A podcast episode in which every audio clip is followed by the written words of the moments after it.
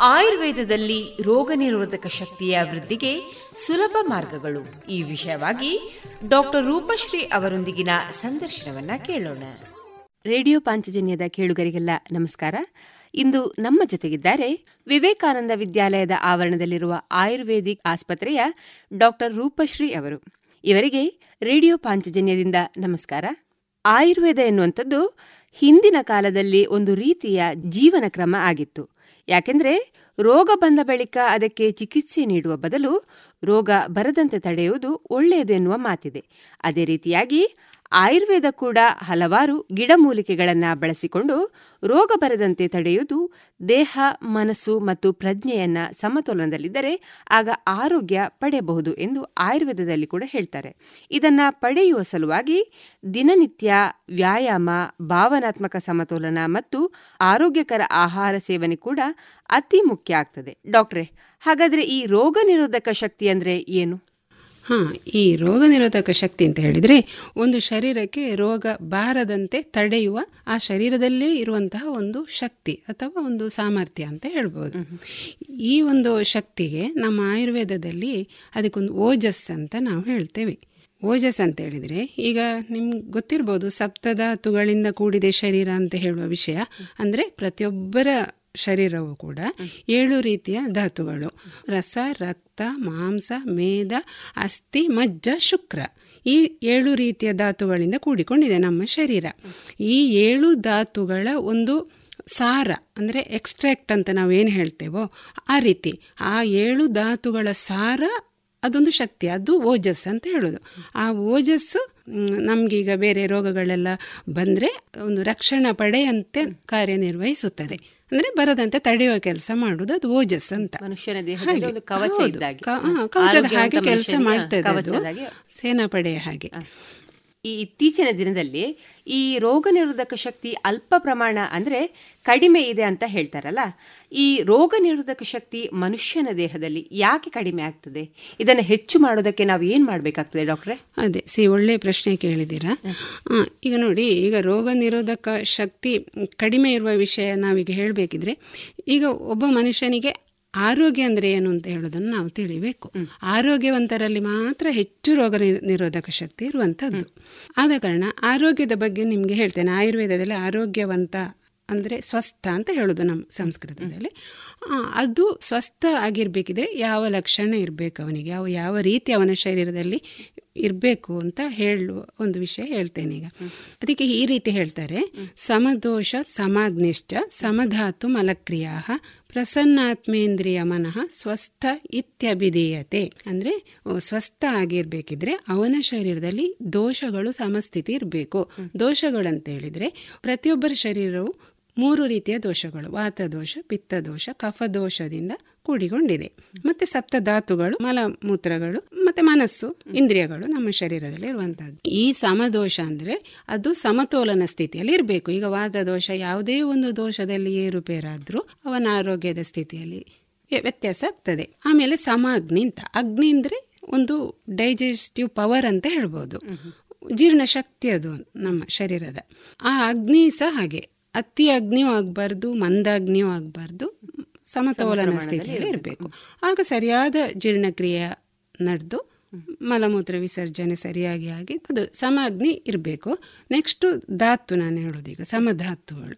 ಸಪ್ತಧಾತುಗಳು ಈಗಾಗಲೇ ಹೇಳಿದೆ ಅಲ್ಲ ರಸ ರಕ್ತ ಮಾಂಸ ಮೇದಾದಿ ಅವುಗಳು ಸಮತೋಲನ ಸ್ಥಿತಿಯಲ್ಲಿ ಇರಬೇಕು. ಅದು ಕೂಡ ಹಾಗೆ ಒಂದು ಹೆಚ್ಚಾಗುವ ಇಲ್ಲ ಒಂದು ಕಡಿಮೆ ಆದರೂ ಅದು ಆರೋಗ್ಯದ ಸ್ಥಿತಿ ಅಲ್ಲ. ಹಾಗೆ ಸಮಧಾತು ಇರಬೇಕು. ಆಮೇಲೆ ಮಲಕ್ರಿಯಾಗಳು ಸರಿ ಇರಬೇಕು. ಈಗ ಮಲಮೂತ್ರ ವಿಸರ್ಜನೆ ಸರಿಯಾದ ಸಮಯಕ್ಕೆ ಸರಿಯಾದ ಪ್ರಮಾಣದಲ್ಲಿ ಸರಿಯಾದ ರೀತಿಯಲ್ಲಿ ಹೋಗಬೇಕದು ಕೆಲವರಿಗೆ ಗೊತ್ತಿರುವುದಿಲ್ಲ ಅದು ಹೇಗೆ ಹೋಗಬೇಕು ಅಂತ. ಅದೀಗ ನಮ್ಮಲ್ಲಿ ಬಂದರೆ ನಾವು ಅದಕ್ಕೆ ಹೇಳಬೇಕು ಅದು ಯಾವ ರೀತಿ ಇರಬೇಕು ಅಂತ. ಹಾಗೆ ಮಲಕ್ರಿಯೆ ಸರಿ ಇರಬೇಕು. ಮೂತ್ರ ಕೂಡ ಹಾಗೆ ಪ್ರಮಾಣ ಕಾಲ ಈಗ ದ್ರವಾಹಾರ ತಕೊಂಡು ಎಷ್ಟು ಹೊತ್ತಿಗೆ ಹೋಗಬೇಕು ಅದೆಲ್ಲ ಲೆಕ್ಕ ಉಂಟದು. ಹಾಗೆ ಹೋಗಬೇಕು. ಅದು ಸರಿ ಅದು. ಆಮೇಲೆ ಪ್ರಸನ್ನತ ಅಂತ ಇಂದ್ರಿಯ ಪ್ರಸನ್ನತೆ ಇರಬೇಕು. ಮತ್ತು ಮನಸ್ಸು ಒಂದು ಶಾಂತ ರೀತಿಯಲ್ಲಿ ಇರಬೇಕು. ಅದು ಒಂದು ಉದ್ವೇಗ, ಚಿಂತೆ, ಆ ಥರ ಇದ್ದರೆ ಅವನ ಆರೋಗ್ಯ ಸರಿ ಇರುವುದಿಲ್ಲ. ಹಾಗೆ ಇಂದ್ರಿಯ ಇಂದ್ರಿಯ ಅಂದರೆ ನಮ್ಮ ಚ, ಕರ್ಮೇಂದ್ರಿಯ ಜ್ಞಾನೇಂದ್ರಿಯಗಳು, ಐದು ಐದು, ಹತ್ತು.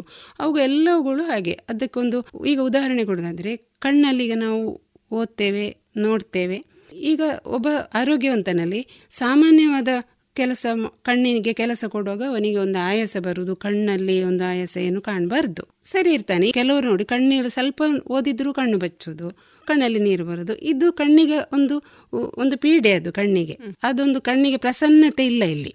ಹಾಗೆ ಕಾಲಿಗೆ ಕೈಗೆ ಎಲ್ಲ ನಮ್ಮ ಇಂದ್ರಿಯಗಳಿಗೆ ಸಾಮಾನ್ಯವಾದ ಕೆಲಸ ಮಾಡುವಾಗ ಏನು ತೊಂದರೆ ಆಗಬಾರದು. ಪ್ರಸನ್ನ ರೀತಿಯಲ್ಲಿ ಇರಬೇಕು ಅಂತ. ಇದು ಒಂದು ಸ್ವಸ್ ಲಕ್ಷಣ. ಈಗ ನೀವು ರೋಗ ನಿರೋಧಕ ಶಕ್ತಿ ಹೇಗೆ ಕಡಿಮೆ ಆಗೋದು ಅಂತ ಹೇಳ್ತೀರಲ್ಲ? ಹಾ ಈ ಸ್ವಸ್ಥನ ಈ ನಾನೀಗ ಹೇಳಿದ ಲಕ್ಷಣ ಉಂಟು. ಅದೆಲ್ಲ ಏರುಪೇರಾಗ್ತದೆ. ಯಾರಿಗೆ? ಇದರಲ್ಲಿ ಆಹಾರ ಜೀವನ ಶೈಲಿ ಅದು ವ್ಯತ್ಯಾಸ ಆಗ್ತದೆ. ಹಾಗೆ ಅವರ ಆರೋಗ್ಯ ಕ್ಷೀಣ ಆಗ್ತದೆ ತತ್ಪರಿಣಾಮ ಓಜಸ್ಸು ಕ್ಷೀಣ ಆಗ್ತದೆ ನಮ್ಮ ರೋಗ ತಡೆಯುವ ಶಕ್ತಿ ಸಹ ಕಡಿಮೆ ಆಗ್ತದೆ.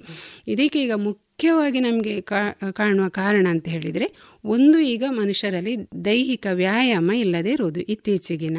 ಎಲ್ಲ ನಮಗೊಂದು ಯಾಂತ್ರಿಕ ಸೌಲಭ್ಯ ಒದಗಿರುವುದರಿಂದ ಶರೀರಕ್ಕೆ ಒಂದು ಚಟುವಟಿಕೆ ಕಡಿಮೆ ಆಗಿದೆ. ಆಮೇಲೆ ನಮ್ಮ ಆಹಾರ ಸೇವನಾ ಕ್ರಮ. ಅದು ತುಂಬಾ ತೊಂದರೆ ಕೊಡ್ತದೆ ಈಗ ನಮ್ಮ ಶರೀರ ಆರೋಗ್ಯ ಹಾಳು ಮಾಡಲಿಕ್ಕೆ. ಸರಿ ಡಾಕ್ಟ್ರೆ ಹಾಗಾದ್ರೆ, ಈಗ ಇತ್ತೀಚಿನ ದಿನದಲ್ಲಿ ಇಡೀ ಪ್ರಪಂಚದಾದ್ಯಂತ ಹರಡಿರೋ ಮಾರಣಾಂತಿಕ ಕೊರೋನಾ ರೋಗಕ್ಕೆ ಈ ಆಯುರ್ವೇದದಲ್ಲಿ ಯಾವ ರೀತಿ ಜಾಗೃತಿ ವಹಿಸಬೇಕು ಡಾಕ್ಟ್ರೆ? ಹಾ, ಈಗ ನೋಡಿ, ಈಗ ಈ ಕೊರೋನಾ ವ್ಯಾಪಕವಾಗಿ ಹಬ್ಬತಾ ಉಂಟು. ಅದು ಸಾಧಾರಣವಾಗಿ ಹೆಚ್ಚು ಅದು ಪರಿಣಾಮ ಬೀರುವುದು ಶ್ವಾಸಕೋಶದ ಮೇಲೆ ಕಾಣ್ತಾ ಉಂಟದು. ನಮ್ಮ ದೇಶದಲ್ಲಿ ಅಷ್ಟು. ಮತ್ತೆ ಉಳಿದ ದೇಶಗಳಲ್ಲೆಲ್ಲ ಬೇರೆ ಎಲ್ಲ ಅಂಗಾಂಗಗಳಿಗೆ ಬಂದಿದೆ. ಆದ್ರೂ ಇಲ್ಲಿ ಈಗ ಮರಣ ಸಂಭವಿಸುವುದು ಶ್ವಾಸಕೋಶದ ತೊಂದರೆಯಿಂದ. ಅಂದ್ರೆ ನ್ಯೂಮೋನಿಯಾ ಆಗುದು ಉಸಿರಾಡ್ಲಿಕ್ಕೆ ಕಷ್ಟ ಆಗಿಯೇ ಸಾಯೋದು ಕಾಣ್ತಾ ಇದ್ದೇವೆ ನಾವೀಗ. ಅಂದ್ರೆ ಒಬ್ಬ ಮನುಷ್ಯನ ದೇಹದಲ್ಲಿ ಯಾವ ಒಂದು ಅಂಗ ಕ್ಷೀಣ ಸ್ಥಿತಿಯಲ್ಲಿದೆ ಆ ಜಾಗಕ್ಕೆ ಬೇಗ ಹಾಗೆ ಅಲ್ಲ. ಅದೇ ಆ ಕ್ಷೀಣ ಇದ್ದವನಿಗೆ ಬೇಗ ಅದು ಬರುವಂತಹದ್ದು. ಅಂತೂ ಅದು ಹೆಚ್ಚು ಪರಿಣಾಮ ಈಗ ಶ್ವಾಸಕೋಶದ ಮೇಲೆ ಬೀಳಿರುವುದು ಕಾಣ್ತಾ ಉಂಟು. ನಮ್ಗೆ ಎಲ್ಲರೂ ನೋಡಿ ಉಸಿರಾಟದ ಸಮಸ್ಯೆಯಿಂದ ಮರಣ ಹೊಂದಿದ್ದೇ ನಾವು ಕೇಳ್ತಾ ಇದ್ದೇವೆ ಈಗ. ಆದ ಕಾರಣ ಈ ರೋಗ ನಿರೋಧಕ ಶಕ್ತಿ ಹೆಚ್ಚಿರುವವರಲ್ಲಿ ಅದು ಅಂತಹ ಒಂದು ಮಾರಣಾಂತಿಕವಾಗಿ ಪರಿಣಮಿಸಲಿಲ್ಲ. ಸಣ್ಣ ಪುಟ್ಟ ಲಕ್ಷಣದಲ್ಲಿ ಹೊರಟೋಗಿದೆ ಅದು. ಸ್ವಲ್ಪ ಆರೋಗ್ಯದ ಓಜಸ್ ಎಲ್ಲ ಸರಿ ಗಟ್ಟಿ ಇದ್ರೆ ಅಂತ ಕಷ್ಟ ಬರಲಿಲ್ಲ ಅಂತಹ ಪೇಷಂಟ್ಗಳಿಗೆ ಆದ ಕಾರಣ ರೋಗ ನಿರೋಧಕ ಶಕ್ತಿ ಇದ್ರೆ ಮರಣ ಸಂಭವಿಸುವುದು ಕಡಿಮೆ ಆಗ್ತದೆ. ಆದ ಕಾರಣ ನಾವೀಗ ಶ್ವಾಸಕೋಶಕ್ಕೆ ಶಕ್ತಿ ಕೊಡುವಂತಹ ಒಂದು ಕೆಲಸ ಪ್ರಾರಂಭ ಮಾಡಬೇಕು ನಾವು. ಹೇಗೆಂದ್ರೆ ಒಂದು ಪ್ರಾಣಾಯಾಮ. ಪ್ರಾಣಾಯಾಮದಲ್ಲಿ ಶ್ವಾಸಕೋಶಕ್ಕೆ ತುಂಬಾ ಶಕ್ತಿ ಸಿಗ್ತದೆ. ಅದನ್ನು ಈಗ ಕಡ್ಡಾಯವಾಗಿ ಮಾಡಬೇಕು. ಅದೇನು ಕಷ್ಟದ್ದು ಏನಿಲ್ಲ ಒಂದು ನಾಡಿ ಶುದ್ಧಿ ಅಂತೇಳಿ ಅನುಲೋಮ ವಿಲೋಮ ಅಂತಲೂ ಹೇಳ್ತಾರೆ. ಒಂದು ಹತ್ತು ನಿಮಿಷ ಬೆಳಗ್ಗೆ ಅದು ಯಾವ ರೀತಿ ಮಾಡೋದು ಅಂದ್ರೆ ಅದು ಶ್ವಾಸ ನಮ್ಮ ಎಡದ ಮೂಗಿನ ಸೈಡಿಂದ ಶ್ವಾಸ ತಕ್ಕೊಂಡು ನಿಧಾನವಾಗಿ ಬಲದ ಸೈಡಿಂದ ಶ್ವಾಸ ಬಿಡಬೇಕು. ಹೊರಗೆ ಬಿಟ್ಟ ಸೈಡಿಂದವೇ ಪುನಃ ಶ್ವಾಸ ಮೇಲೆ ತಕೊಳ್ಳೋದು ವಿರುದ್ಧ ಸೈಡಿಂದ ಹೀಗೆ ನಿಧಾನಕ್ಕೆ ಒಂದು ಏನು ಬಲ ಹಾಕ್ಲಿಕ್ಕೆ ಏನಿಲ್ಲ. ಹಾಗೆ ಮಾಡೋದು ಒಂದು ಹತ್ತು ನಿಮಿಷ. ಮತ್ತೊಂದು ಭಸ್ತ್ರಿಕಾ ಅಂತ ಒಂದು ಪ್ರಾಣಾಯಾಮ ಉಂಟು. ಅದು ಕೂಡ ಶ್ವಾಸಕೋಶಕ್ಕೆ ಶಕ್ತಿ ಕೊಡುವಂಥದ್ದು. ಅದು ಎರಡೂ ಮೂಗಿನ ಹೊಳ್ಳೆಗಳಿಂದಲೂ ಶ್ವಾಸ ತಕೊಳ್ಳೋದು. ಪುನಃ ಬಿಡೋದು. ಎಷ್ಟಾಗ್ತದೆ ಅಷ್ಟು. ಅದು ಮಾಡು. ಅದು ಒಂದು ಶ್ವಾಸಕೋಶಕ್ಕೆ ಒಳ್ಳೆಯದು ಮತ್ತೆ ಯೋಗಾಭ್ಯಾಸ ಮಾಡೋದು ಹೇಗೂ ಬೇಕು? ಯಾಕೆಂದ್ರೆ ಎಲ್ಲಾ ಶರೀರದ ಚಟುವಟಿಕೆ ಆಕ್ಟಿವೇಟ್ ಆಗ್ತದೆ ಅದು. ಶರೀರದ ಅಂಗಾಂಗಗಳು. ಆಗ ನಮಗೆ ರೋಗ ನಿರೋಧಕ ಶಕ್ತಿ ಹೆಚ್ಚಾಗ್ತದೆ ಅಂತ ನಾವು ಆಗ ಮಾತಾಡಿದ್ದೇವೆ ನಾವು. ರೋಗ ನಿರೋಧಕ ಶಕ್ತಿ ಹೆಚ್ಚಾದ್ರೂ ತುಂಬಾ ಲಾಭ ಅಲ್ಲ ಈಗಿನ ಸನ್ನಿವೇಶಕ್ಕೆ. ಹಾಗೆ. ಹಾಗಾದ್ರೆ ಇನ್ನೀಗ ಆಹಾರ ಪದಾರ್ಥಗಳಲ್ಲಿ ಈ ರೋಗ ನಿರೋಧಕ ಶಕ್ತಿ ಜಾಸ್ತಿ ಆಗ್ತದಂತ ಹೇಳ್ತಾರಲ್ಲ ಅದು ಹೇಗೆ? ಹ್ಞೂ ಆಹಾರ ಪದಾರ್ಥಗಳಲ್ಲಿ ಯಾಕೆಂದರೆ ಅದರಲ್ಲಿ ಪೋಷಕಾಂಶಗಳಿರ್ತಾವಲ್ಲ. ಈಗ ನಮ್ಮ ಕೆಲವೊಂದು ಅಂಗಾಂಗಗಳಿಗೆಲ್ಲ ಪೋಷಕಾಂಶ ಬೇಕಲ್ಲ ಶಕ್ತಿ ಸಿಗ್ತದಲ್ಲ ಆಹಾರ ಪದಾರ್ಥದಲ್ಲಿ. ಅದರಿಂದಾಗಿ ನಮ್ಗೆ ರೋಗ ನಿರೋಧಕ ಶಕ್ತಿ ಹೆಚ್ಚಾಗುದು ಯಾವ ಆಹಾರ ನಾವು ತಗೊಂಡ್ರೆ ಉತ್ತಮ ಅಂತ ಯಾ ಅದೇ ಅದು ಸಾಮಾನ್ಯವಾಗಿ ಆಹಾರ ಹೇಳೋದಾದ್ರೆ ಮನೆಯಲ್ಲೇ ಬೆಳೆದ ಆಹಾರ ಒಳ್ಳೆಯದು ಉತ್ತಮ. ಯಾಕೆಂದ್ರೆ ಅದರಲ್ಲಿ ಕೀಟನಾಶಕಗಳು ನಾವು ನಾವೇ ಬೆಳೆಯುವ ಕಾರಣ ಹಾಕುವುದಿಲ್ಲ ನಾವು ಜಾಗ್ರತೆ ಮಾಡ್ತೇವೆ. ಆದ ಕಾರಣ ಮನೆಯಿಂದ ಬೆಳೆಯುವ ಆಹಾರ ಒಂದು. ಒಂದೀಗ ನಾವು ಸೊಪ್ಪು ತರಕಾರಿಗಳನ್ನು ಹೆಚ್ಚು ತಿನ್ನಬೇಕು ಸೊಪ್ಪು ತರಕಾರಿಗಳಲ್ಲಿ ಕಬ್ಬಿಣದ ಅಂಶ ಜಾಸ್ತಿ ಇರ್ತದೆ ನೋಡಿ. ಐರನ್ ಅಂಶ ಜಾಸ್ತಿ ಇರಬೇಕು ಆಹಾರದಲ್ಲಿ. ಪ್ರೋಟೀನ್ ಜಾಸ್ತಿ ಇರಬೇಕು. ಜಿಂಕಿನ ಅಂಶ ಇರಬೇಕು. ಮತ್ತೆ ಎಲ್ಲ ಒಂದು ವಿಟಮಿನ್ಸ್ ಮಿನರಲ್ಸ್ ಎಲ್ಲ ಬೇಕು ನಮ್ಮ ಶರೀರಕ್ಕೆ. ಅಗತ್ಯ ಉಂಟು ನಮ್ಮ ಶರೀರದ ಬೆಳವಣಿಗೆಗೆ. ಹಾಗೆ ಎಲ್ಲವೂ ಸಮತೋಲನ ಸ್ಥಿತಿಯಲ್ಲಿ ನಮಗೆ ಹೋಗಬೇಕು. ಆಗ ನಮ್ಮ ಶರೀರ ಪುಷ್ಟಿಯಾಗುವುದು. ಈಗ ಶಕ್ತಿವರ್ಧಕ ಹೌದು ಶಕ್ತಿ ಹೆಚ್ಚಾಗ್ತದೆ ನಮಗೆ. ಹಾಗೆ ನಾವು ಈಗ ಒಂದೊಂದೇ ನಾವು ಹೆಸರು ಹೆಸರು ಹೇಳುದಾದ್ರೆ ತರಕಾರಿಗಳಲ್ಲಿ ನೋಡಿ ಗಡ್ಡೆಗಳಲ್ಲೆಲ್ಲ ಹೆಚ್ಚು ಶಕ್ತಿ ಇರ್ತದೆ. ಸೊಪ್ಪು ಹೇಳಿದೆ ನಾನು ತರಕಾರಿಗಳು. ಆಮೇಲೆ ಈ ಹಾಲು ನಮ್ಮ ಸ್ವದೇಶಿ ದನದ ಹಾಲು ಅತ್ಯುತ್ತಮವಾದದ್ದು ಹಾಲು ಬೆಣ್ಣೆ ತುಪ್ಪ ಇದು ಮೂರು ಕೂಡ ನಾವು ತೆಕ್ಕೊಳ್ಬೇಕು. ಅದರಲ್ಲಿ ತುಂಬಾ ಪೋಷಕಾಂಶ ಇರ್ತದೆ. ಮತ್ತೆ ನಿತ್ಯ ನಾವು ಜೇನುತುಪ್ಪ ಉಪಯೋಗಿಸ್ಬೋದು. ಈಗ ನೋಡಿ ಮಕ್ಕಳಿಗೆಲ್ಲ ನಾವು ಹಾಲಿಗೆ ಸಕ್ಕರೆ ಹಾಕಿ ಕೊಡುವ ಬದಲು ಜೇನುತುಪ್ಪ ಹಾಕಿ ಕೊಡ್ಬೋದು. ಕುಡಿಲಿಕ್ಕೆ ಸಿಹಿ ಸಹ ಆಗ್ತದೆ ಅದು ಜೇನು ಆರೋಗ್ಯಕ್ಕೆ ಒಳ್ಳೆಯದು. ಹಾಗೆ ತಗೊಳ್ಬಹುದು ಇನ್ನು ಕೆಲವರು ಹೇಳ್ತಾರೆ ಈ ಹಾಲು ಮೊಸರೆಲ್ಲ ಕುಡಿದ್ರೆ ಕಫ ಆಗ್ತದೆ ಅಂತ ಇಲ್ಲ ಅದು ಹೌದು ಯಾರಿಗೆ ಅಂತ ಹೇಳಿದ್ರೆ ಜೀರ್ಣ ಶಕ್ತಿ ಸರಿ ಇರಬೇಕು. ಒಬ್ಬ ಮನುಷ್ಯನಿಗೆ ಸರಿಯಾದ ತಿಂದ ಆಹಾರ ಜೀರ್ಣ ಆಗಿ ರಕ್ತಕ್ಕೆ ಸೇರ್ಬೇಕು ಯಾವುದೇ ದೋಷ ಪ್ರಕೋಪ ಆಗ್ಬಾರ್ದು ಅಂತ ಹೇಳಿದ್ರೆ ಅವನಿಗೆ ಜೀರ್ಣ ಶಕ್ತಿ ಸರಿ ಇರಬೇಕು. ಅದು ನಾನು ನಿನ್ನೆ ಹೇಳ್ತೇನೆ ನಿಮಗೆ ಮೊನ್ನೆ ಸರಿಯಾಗಿ ಜೀರ್ಣ ಆದ್ರೆ ಯಾವ ರೀತಿಯ ಕಫ ದೋಷ ಸಹ ಹೆಚ್ಚಾಗುವುದೇ ಇಲ್ಲ ಅದರಲ್ಲಿ. ಹಾಗೆ ಅದು ನಾವು ನೋಡ್ಕೊಳ್ಬೇಕು ಜೀರ್ಣಶಕ್ತಿ ಹೌದು. ಹಾಗಾದ್ರೆ ಈ ನಮ್ಮ ಜೀವನ ಪದ್ಧತಿಯಲ್ಲಿ ರೋಗ ನಿರೋಧಕ ಶಕ್ತಿ ಹೆಚ್ಚಿಸಿಕೊಳ್ಳೋದಕ್ಕೆ ಯಾವ ರೀತಿಯ ನಾವು ತಂತ್ರಗಳನ್ನೆಲ್ಲ ಅನುಸರಿಸಬೇಕಾಗ್ತದೆ ಡಾಕ್ಟ್ರೆ? ಇದುವೇ. ಈಗ ನಾವು ಆಗ ಒಂದು ರೋಗ ನಿರೋಧಕ ಶಕ್ತಿ ಕಡಿಮೆ ಆಗ್ಲಿಕ್ಕೆ ಏನು ಕಾರಣ ಅಂತ ಮಾತಾಡ್ತಾ ಇದ್ದೇವಲ್ಲ? ಅದಾಗ ಈಗ ನಾನು ಹೇಳ್ತೇನೆ ನಿಮಗೆ. ಒಂದು ನಾವು ವ್ಯಾಯಾಮದ ಕೊರತೆ ಹೇಳಿದ್ದೇವೆ. ಮತ್ತೆ ನಾವು ದೋಷ ಆಹಾರ ಸರಿಯಾದ ರೀತಿ ಆಹಾರ ನಾವು ಈಗ ತೆಕ್ಕೊಳ್ಳುವುದಿಲ್ಲ ಅಂತ. ಆಹಾರ ಸೇವನ ಕ್ರಮ ಸರಿ ಇಲ್ಲ. ಈಗಿನ ಜನರದ್ದು ಯಾಕಂದ್ರೆ ನಮ್ಮ ಕೆಲಸದ ಒತ್ತಡದಿಂದ ನಮಗೆ ಸರಿಯಾದ ಸಮಯಕ್ಕೆ ಒಂದು ಸರಿಯಾದ ಸಮಯಕ್ಕೆ ನಾವು ತೆಕ್ಕೊಳ್ಳೋದಿಲ್ಲ. ಊಟ ಮಾಡೋದಿಲ್ಲ. ಒಂದ ಬೇಗ ಊಟ ಮಾಡ್ತೇವೆ. ಕೆಲವು ಮಕ್ಕಳೆಲ್ಲ ಅದು ಗೊತ್ತಾಗುದಿಲ್ಲ ಅವರಿಗೆ. ಹೊಟ್ಟೆಯಿಂದ ಹಸಿವು ಬರೋದಕ್ಕಿಂತ ಮೊದಲು ತಿನ್ನೋದು ತಿಂತಾ ಇರುವುದು ಆವಾಗ ಆವಾಗ ತಿನ್ನುವುದು. ಇದು ಸರಿಯಲ್ಲ.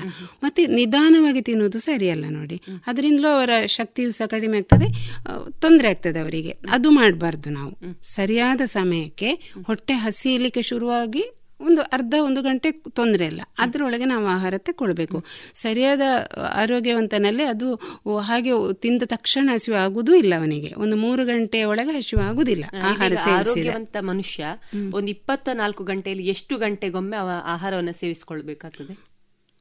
ಹಾಗೆ ಗಂಟೆ ಲೆಕ್ಕ ಅಂತ ಹಾಗೇನಿಲ್ಲ. ಅವನಿಗೆ ಹೊಟ್ಟೆ ಹಸಿವು ಆಗುವಾಗ ಆಹಾರ ಹೊಟ್ಟೆ ಬೇಕು ಅಂತ ಬಂದಾಗ ಬಂದಾಗ ಸ್ವಲ್ಪ ಹೊತ್ತು ತಡಿಬಹುದು ನಾವು.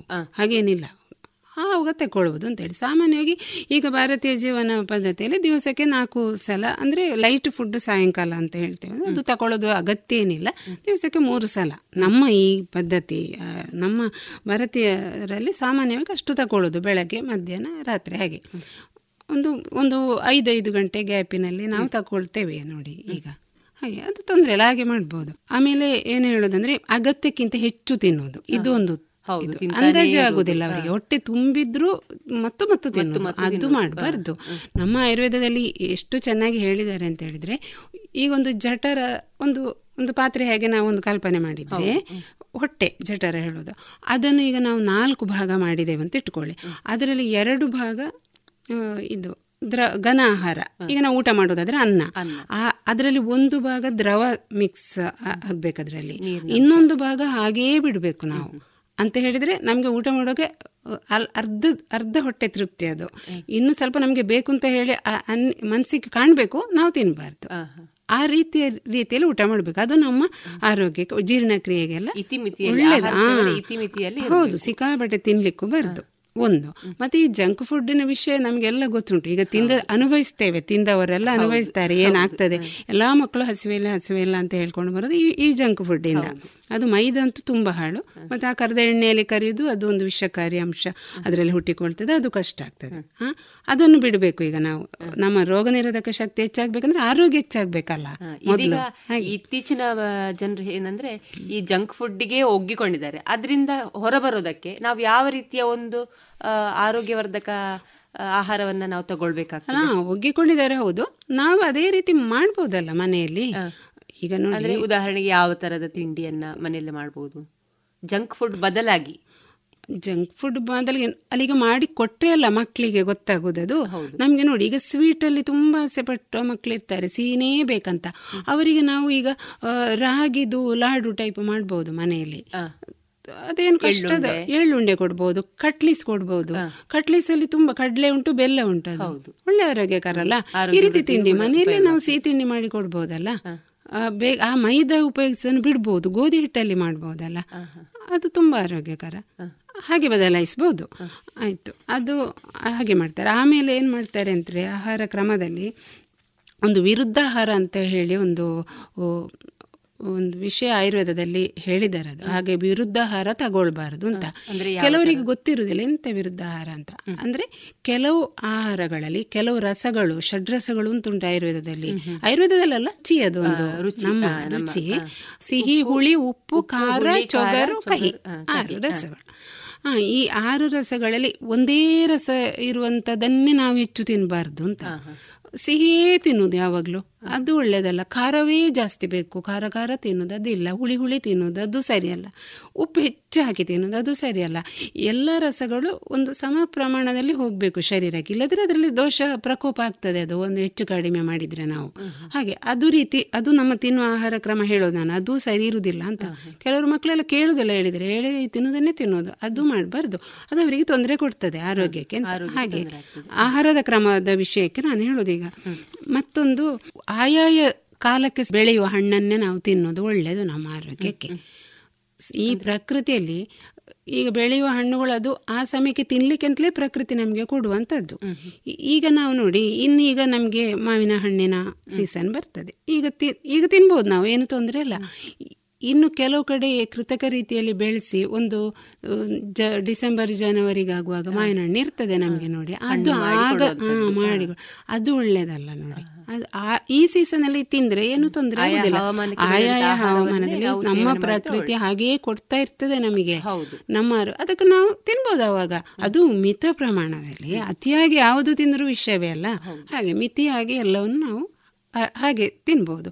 ತರಕಾರಿ ಕೂಡ ಹಾಗೆ ಆಯಾಯ ಕೆಲವು ನಾವು ಹೇಳ್ತೇವೆ ನೋಡಿ ಈ ಚೆನ್ನಾಗಿ ಬೆಳೆಯುವುದಿಲ್ಲ ಅಂದರೆ ಅದು ಬೆಳೆಯೋ ಟೈಮಲ್ಲಿ ಬೆಳೆಸಿದ್ರೆ ಬೆಳೀತದೆ ಅದು. ಈ ಮಳೆಗಾಲದಲ್ಲಿ ಬೆಳೆಯುವ ತರಕಾರಿಯನ್ನು ಬೇಸಿಗೆಗಾಲದಲ್ಲಿ ಬೆಳೆಸಲಿಕ್ಕೆ ಹೊರಟ್ರೆ ಅದಕ್ಕೆ ಬೇರೆ ನಾವು ಹಾಕಬೇಕಾಗ್ತದೆ ಕೃತಕ ಪೋಷಣೆ ಕೊಡಬೇಕಾಗ್ತದೆ. ಅದು ನಿಜವಾಗ್ಲೂ ಅಷ್ಟು ಒಳ್ಳೆಯದಲ್ಲ ಈ ಮಳೆ ಅದರಷ್ಟಕ್ಕೆ ಬೆಳೆಯೋದು. ಪ್ರಕೃತಿಯೇ ಕೊಡುವ ತರಕಾರಿ ನಿಜವಾಗ್ಲೂ ಒಳ್ಳೆಯದು ಅಂದ್ರೆ ಅನಿವಾರ್ಯ ಈಗ ಸೇವಿಸದ ಉಪಾಯ ಇಲ್ಲ ಅಂತ ಆಗಿದೆ ಈಗ ನಮ್ಮ ಜೀವನ ಪದ್ಧತಿಯಲ್ಲಿ. ಅದು ಜಾಗ್ರತೆ ಮಾಡಬೇಕು ಸ್ವಲ್ಪ. ಹಾಗೆ. ಮತ್ತೆ ತಿನ್ನುವಾಗ ಸಹ ಗಡಿಬಿಡಿಯಲ್ಲಿ ತಿನ್ನೋದಲ್ಲ ತಿನ್ನೋದು ತಿನ್ನುವುದು ನುಂಗುವುದು ಅಂತ ಮಾಡಬಾರ್ದು. ಚೆನ್ನಾಗಿ ಜಗ್ದು ಸ್ವಲ್ಪ. ಈಗ ತುಂಬ ಅದೇ ಹೇಳ್ತಾರಲ್ಲ ಮೂವತ್ತೆರಡು ಸಲ ಜಗ್ ಅದೆಲ್ಲ ಈಗಿನ ಕಾಲದಲ್ಲಿ ಸಾಧ್ಯ ಇಲ್ಲ. ಸ್ವಲ್ಪ ಜಗ್ದು ತಿನ್ನಬೇಕು ನಾವು. ಆಗ ನಮ್ಮ ಜೊಲ್ಲು ರಸದಲ್ಲಿ ಜೀರ್ಣ ಮಾಡುವ ಅಂಶ ಇರ್ತದೆ ನೋಡಿ. ಅದು ಆಹಾರಕ್ಕೆ ಮಿಕ್ಸ್ ಆಗಿ ಜೀರ್ಣಕ್ರಿಯೆಗೆ ಸಹಕಾರಿ ಆಗ್ತದೆ. ಹಾಗೆ ಆಗ ತಿನ್ಬೇಕು. ಕೆಲಸದ ಗಡಿಬಿಡಿಯಲ್ಲಿ ಒತ್ತಡದಲ್ಲಿ ಜಾಸ್ತಿ ತಿನ್ನೋದು ಹೆಚ್ಚು ತಿನ್ನೋದು ಗಂಟೆ ನೋಡಿಕೊಂಡು ಹಾಗೆ ತಿನ್ನೋದಲ್ಲ ಇನ್ನು ನಾವು ಅದೇ ಮನಸ್ಸು ನಮಗೆ ಮುಖ್ಯ. ಮನಸ್ಸು ಮತ್ತು ಶರೀರಕ್ಕೆ ತುಂಬಾ ಸಂಬಂಧ ಉಂಟು. ಹಾಗೆ ಮಾನಸಿಕ ಒತ್ತಡ ಈಗ ತುಂಬಾ ನಮ್ಮ ಜೀವನವನ್ನು ಹಾಳು ಮಾಡ್ತಾ ಉಂಟು. ಅದು ನಮಗೆ ನಾವು ತಿಂದದ್ದು ಸರಿ ಜೀರ್ಣವೇ ಆಗೋದಿಲ್ಲ. ಮನಸ್ಸಲ್ಲಿ ಒತ್ತಡ ಇದ್ರೆ. ಅದನ್ನು ನಾವು ಸರಿ ಮಾಡಬೇಕಿದ್ರೆ ಪ್ರಾಣಾಯಾಮ ಬೇಕು ನೋಡಿ. ಆ ಪ್ರಾಣಾಯಾಮದಲ್ಲಿ ಸಹ ಭ್ರಾಮರಿ ಧ್ಯಾನ. ಪ್ರಾಣಾಯಾಮದಲ್ಲಿ ಒಂದು ಭ್ರಾಮರಿ ಅಂತ ಒಂದುಂಟು. ಅದು ಒಂದು ಮನಸ್ಸನ್ನು ಕೂಲ್ ಮಾಡ್ತದೆ ನಮ್ಮದು ಮತ್ತು ಧ್ಯಾನ ಮೆಡಿಟೇಷನ್ ಈ ಒತ್ತಡಕ್ಕೆ. ಅದು ಸಹ ಹಾಗೆ ಒತ್ತಡ ಹೆಚ್ಚಾದವರ ಆರೋಗ್ಯ ಸರಿ ಇರುವುದಿಲ್ಲ ಆಗ ನಾನು ನಿಮ್ಗೆ ಆ ಒಂದು ಶ್ಲೋಕದಲ್ಲಿ ಹೇಳಿದೆ ಅಲ್ಲ. ಆ ಇನ್ ಮನ ಪ್ರಸನ್ನ ಇಂದ್ರಿಯ ಪ್ರಸನ್ನ ಮನಸ್ಸು ಶಾಂತ ರೀತಿಯಲ್ಲಿ ಇರಬೇಕು ಅಂತ. ಅದು ನೋಡಿ ಅದೇ ವ್ಯತ್ಯಾಸ ಆದರೆ ಅವರ ಆರೋಗ್ಯ ಹಾಳಾಗ್ತದೆ ಅಲ್ಲ? ಅದೇ ಹೇಳೋದು. ಮನಸ್ಸು ಸರಿಯಾಗಿ ಇರಬೇಕು. ಆ ದಿನದಲ್ಲಿ ಎಷ್ಟು ಹೊತ್ತು ನಾವು ಧ್ಯಾನ ಮಾಡಬೇಕಾಗ್ತದೆ? ಧ್ಯಾನ. ಧ್ಯಾನ ಮಾಡುವುದು ಅದೇ ಸ್ವಲ್ಪ ಈಗ ಬ್ರಾಹ್ಮಿ ಮುಹೂರ್ತ ಅಂತ ಹೇಳಿದೆ ನೋಡಿ ಆಗೊಂದ್ಸಲ ನಾನು ನಿಮ್ಮಲ್ಲಿ. ಬ್ರಾಹ್ಮಿ ಮುಹೂರ್ತದಲ್ಲಿ ಮನಸ್ಸು ಸಹ ಒಂದು ಶಾಂತ ರೀತಿಯಲ್ಲಿ ಇರ್ತದೆ ಮತ್ತು ವಾತಾವರಣದಲ್ಲಿ ಆಮ್ಲಜನಕದ ಅಂಶ ಹೆಚ್ಚಿರ್ತದೆ. ಆ- ಆ ಸಮಯದಲ್ಲಿ ಧ್ಯಾನ ಮಾಡಿದರೆ ಹೆಚ್ಚು ಅದು ನಮಗೆ ಪರಿಣಾಮಕಾರಿ. ಆದರೂ ಮಾಡ್ಬೋದು. ಈಗ ಅವರವರ ಕಂಡೀಷನ್ ನೋಡ್ಕೊಂಡು ಕೆಲವರಿಗೆ ಸಣ್ಣದು ಒಂದು ನೋವಾದರೂ ಸಹಿಸ್ಲಿಕ್ಕೆ ಆಗುದಿಲ್ಲ. ಆ ಥರದವರು ಸ್ವಲ್ಪ ಹೆಚ್ಚು ಮಾಡ್ಬೋದು. ದಿನಕ್ಕೆ ಒಂದು ಸಲ ಮಾಡಿದ್ರು ಸಾಕು. ಸಾಮಾನ್ಯರು ತೊಂದರೆ ಇರುವವರು ಹೆಚ್ಚು ಸಲ ಮಾಡಬೇಕಾಗ್ಬೋದು. ಧ್ಯಾನ. ಹಾಗೆ ಮಾಡಬೇಕು. ಮತ್ತೆ ಸ್ವಲ್ಪ ನಾವು ಬಿಡಬೇಕದನ್ನು ನಾವು ನೋಡಿ ಅರಿಷಡ್ ವರ್ಗ ಅಂತಲೇ ವೈರಿಗಳು ಅಂತಲೇ ನಮ್ಮ ವೈರಿಗಳೇ ಯಾರು ಅಂತ ಒಂದು ಹೇಳ್ತೇವಲ್ಲ ನಾವು. ಕಾಮ ಕ್ರೋಧ ಲೋಭ ಮದ ಮೋಹ ಮತ್ಸರಗಳು ನೋಡಿ. ಅವುಗಳು ವೈರಿ ಅಂತ ಯಾಕೆ ಹೇಳೋದಂದ್ರೆ ಅವು ನಮಗೆ ಅಷ್ಟು ತೊಂದರೆ ಕೊಡ್ತವೆ ನಮ್ಮ ಶರೀರಕ್ಕೆ ಅಂತಲೇ. ಅದಕ್ಕೆ ವೈರಿ ಅಂತ ಹೆಸರಿಟ್ಟದು ಹಾಗೆ ನಾವು ಆದಷ್ಟು ಅದರ ಅದರಿಂದ ನಾವು ದೂರ ಬರಬೇಕು ಆ ವಿಷಯದಿಂದ. ನಾವೇ ನಮ್ಮ ಮನಸ್ಸನ್ನು ಸರಿ ಮಾಡಬೇಕಾಗ್ತದೆ. ಹಾಗೆ ಒಂದ್ಸಲ ಇವರು ನಮ್ಮ ಖ್ಯಾತ ವೈದ್ಯರು ಬಿ ಎಂ ಎಗ್ಡವರು ಮಾತಾಡುವಾಗ ಹೇಳ್ತಿದ್ರು. ಯಾರು ಆರೋಗ್ಯ ಈ ಈ ನೋಡಿ ಈ ಹಾ- ಒಂದು ಗಾದೆ ಮಾತುಂಟಲ್ಲ ಉಂಟಲ್ಲ ಹಾಸಿಗೆ ಇದ್ದಷ್ಟು ಕಾಲು ಚಾಚು ಮತ್ತೆ ಪಾಲಿಗೆ ಬಂದದ್ದು ಪಂಚಾಮೃತ. ಅಂತ ಆ, ಇದು ಎರಡನ್ನು ಯಾರು ಜೀವನದಲ್ಲಿ ಅಳವಡಿಸಿಕೊಳ್ತಾರೋ ಅವರಿಗೆ ಅನಾರೋಗ್ಯ ಬರುವುದಿಲ್ಲ. ಆರೋಗ್ಯ ಚೆನ್ನಾಗಿರ್ತದೆ. ಅದು ನಿಜವಾಗ್ಲೂ ಹೌದು ನೋಡಿ. ಅವರಲ್ಲಿ ಆ, ಅಂತ ಹ್ಮ್, ಅರಿಷಡ್ವರ್ಗ ಅಂತ ಹೇಳ್ತೇವೆ ಅದು ಆ ಸುಳಿ ಚೂರು ಸಹ ಯೋಚನೆ ಕೂಡ ಬರುದಿಲ್ಲ. ಹಾಗ ಅವರಿಗೆ ಎಲ್ಲಿ ಮನಸ್ಸು ಆಗ್ತದೆ ಅವರ ಆರೋಗ್ಯ ಸಹ ನಮ್ಮ. ಮನಸ್ಸನ್ನು ನಾವು ಕಂಟ್ರೋಲ್ ಮಾಡ್ಲಿಕ್ಕೆ ಸ್ವಲ್ಪ ಯೋಗದ ಕಡೆ ಯೋಗ ಧ್ಯಾನ ಧ್ಯಾನ, ಅಳವಡಿಸಿಕೊಂಡ್ರೆ ಉತ್ತಮ ಅಂತ ಹೇಳುವಂತ ಮತ್ತೆ ನಾವು ನೀವು ಹೇಳಿದ್ರಲ್ಲ ಇನ್ ದ್ವಿದಳ ಧಾನ್ಯಗಳು ಒಳ್ಳೇದು ನೋಡಿ. ಮೊಳಕೆ ಬರೆ ದ್ವಿದಳ ಧಾನ್ಯ ಅಂತ ನಮ್ಮ ಇದು ಬೇಳೆಗಳು ಹಸಿರು ಉದ್ದು ಉದ್ದು ಕೂಡ ಆರೋಗ್ಯಕ್ಕೆ ಒಳ್ಳೇದದು ಉದ್ದೇನ ಆಳಲ್ಲ. ಜೀರ್ಣಶಕ್ತಿ ಇಲ್ಲ ಅದೇ ಜೀರ್ಣಶಕ್ತಿ ಕಡಿಮೆ ಇಲ್ಲದೆ ವ್ಯಾಯಾಮ ಇಲ್ಲದಕ್ಕೆ ಈ ತರ ಆಗುದು ಅಂತ. ಜೀರ್ಣಶಕ್ತಿ ಈಗ ಎಲ್ಲರಿಗೂ ಬರುದೆಂತ ಜೀರ್ಣಶಕ್ತಿ ಇಲ್ಲ ವ್ಯಾಯಾಮ ಇಲ್ಲ ಶರೀರದಲ್ಲಿ. ಟೆನ್ಷನ್ ಇದ್ದುವೇ ಕಾರಣ. ಈ ಅದನ್ನು ನಾವು ಸರಿ ಮಾಡಿದರೆ ನಮಗೆ ಉದ್ದು ನಾವು ಮಿತ ಪ್ರಮಾಣದಲ್ಲಿ ಉದ್ದು ಬೇಕು ಒಳ್ಳೇದು ಉದ್ದು. ಮಾಷ ಅಂತ ಹೇಳುದು ನಾವು ಸಂಸ್ಕೃತದಲ್ಲಿ.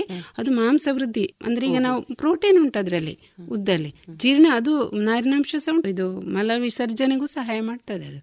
ಹಣ್ಣುಗಳಲ್ಲಿ ಪಪ್ಪಾಯಿ ಎಲ್ಲ ತಗೊಳ್ಬೋದು ಅದನ್ನ ನೋಡಿ ಯಾವ ಸೀಸನ್ ಅಲ್ಲಿ ಆಗುವಂಥದ್ದು ಯಾವಾಗಲೂ ತೆಕ್ಕೊಳ್ಬಹುದು ಅದನ್ನು. ಬಾಳೆಹಣ್ಣು ತೆಕ್ಕೊಳ್ಬಹುದು ಬಾಳೆಹಣ್ಣಲ್ಲಿ ಶಕ್ತಿ ಉಂಟಲ್ಲ ಪಪ್ಪ ದಾಳಿಂಬೆ ಇದೆಲ್ಲ ನಾವು ನೀವು ಆರೋಗ್ಯ ವೃದ್ಧಿ ಆಗ್ಲಿಕ್ಕೆ ತಗೊಳ್ಬಹುದು ದಿನಾಲು. ಅದು ಮಿತ ಪ್ರಮಾಣ ಬೇಕು. ಅತಿಯಾಗಿ ಯಾವುದನ್ನು ತಗೊಳ್ಬಾರ್ದು. ಮಿತವಾಗಿ ನಮ್ಮ ಮನೆಯಲ್ಲಿರುವಂಥದ್ದು ನಾವು ಬೆಳೆಸುವುದು. ಸ್ವಲ್ಪ ಅದೇ ಕೀಟನಾಶಕ ಎಲ್ಲ ಕಮ್ಮಿ ಸಿಂಪಡಣೆ ಮಾಡುವಂತಹ ತರಕಾರಿಗಳನ್ನು ಉಪಯೋಗಿಸ್ಬೇಕು. ತುಂಬಾ ಒಳ್ಳೆ ಮಾಹಿತಿ ಕೊಟ್ರಿ ಡಾಕ್ಟ್ರೆ. ಈ ಆಯುರ್ವೇದದಲ್ಲಿ ಈ ರೋಗ ನಿರೋಧಕ ಶಕ್ತಿ ಒಂದು ರಾತ್ರಿ ಕಳೆದು ಒಂದು ಹಗಲು ಹೀಗೆ ಅದರ ವೃದ್ಧಿ ಆಗುವಂಥದ್ದಲ್ಲ. ಹಾಗಾದ್ರೆ ಈ ರೋಗ ನಿರೋಧಕ ಶಕ್ತಿ ನಮ್ಮ ದೇಹದಲ್ಲಿ ಯಾವಾಗಲೂ ಇರಬೇಕು ಅಂತಂದ್ರೆ ನಾವು ಯಾವ ರೀತಿಯ ದಿನಚರ್ಯಗಳನ್ನು ಪಾಲಿಸಬೇಕು ಡಾಕ್ಟ್ರೆ? ಅದೇ ಅದೇ ಆಯುರ್ವೇದದಲ್ಲಿ ಮಾತ್ರ ಇದರ ಬಗ್ಗೆ ತುಂಬಾ ವಿಸ್ತಾರವಾಗಿ ಹೇಳಿದ್ದಾರೆ. ನೋಡಿ, ದಿನಚರ್ಯ, ಬೆಳಗ್ಗೆ ಎದ್ದದಲ್ಲಿಂದ ರಾತ್ರಿ ತನಕ ನಾವು ಯಾವ ರೀತಿ ನಮ್ಮ ಆಹಾರ, ವಿಹಾರ ಇರಬೇಕು ಅಂತ ವಿಸ್ತಾರವಾಗಿ ನಮ್ಮ ಅಷ್ಟಾಂಗ ಹೃದಯ ಅಂತ ಒಂದು ಗ್ರಂಥ ಉಂಟು. ಅದರಲ್ಲಿ ಹೇಳಿದ್ದಾರೆ. ಆಮೇಲೆ ಋತುಚರ್ಯ ಯಾವ ಋತುವಿಗೆ ಯಾವ ರೀತಿ ಇರಬೇಕು? ಆಹಾರಚರ್ಯೆ ಅದರಲ್ಲಿ ಆಹಾರಚರ್ಯ ಸಹ ಬರ್ತದೆ. ಅದು ಹೇಳಿದ್ದಾರೆ. ಈಗ ನೋಡಿ ಅದಕ್ಕೆ ನಾನು ಹೇಳಿದ್ದು ಬ್ರಾಹ್ಮಿ ಮುಹೂರ್ತ ಒಳ್ಳೆಯದು ಅಂತ ಹೇಳುವಾಗಲಿಂದ. ಅದು ಆಮೇಲೆ ನೋಡಿ ನನಗೆ ಮೇಲಿಂದ ಮೇಲೆ ಹೇಳ್ತೇನೆ ನಿಮಗೆ. ಹಲ್ಲುಜ್ಜಲಿಕ್ಕೆ ನಾವೀಗ ಬ್ರಷ್ ಪೇಸ್ಟ್ ಈಗಿನ ಕಾಲದಲ್ಲಿ ನಮ್ಮ ಗ್ರಂಥದಲ್ಲಿ ನಾ ದಿನಚರ್ಯದಲ್ಲಿ ಯಾವ ರೀತಿ ಹೇಳಿದ್ದಾರೆ ಅಂದರೆ ಈ ಕಷಾಯ ರಸ ಅಂತ ಆಗ ಹೇಳಿದೆಲ್ಲ ನಾನು ನಿಮಗೆ. ಆ ಕಷಾಯ ಕಹಿ ಕಷಾಯ. ಆ ರೀತಿಯ ರಸ ಉಳ್ಳ ಗಿಡಗಳ ಔಷಧೀಯ ಸಸ್ಯಗಳ ಕಡ್ಡಿ. ಅದರ ಗೆಲ್ಲಿನ ಸಣ್ಣ ಪೀಸು ತೆಗೆದು ಹಲ್ಲುಜ್ಜುವಂಥದ್ದು. ಈ ಕೈ ಬೇವಿನ ಗಡ್ಡಿ ಎಲ್ಲ ನಾವು ಹೇಳಿ ಆಯುರ್ವೇದದಲ್ಲಿ ಹೇಳ್ತೇವೆ ನಾವು ಉಜ್ಜಬೇಕಂತ ಹೇಳ್ಕೊಂಡು.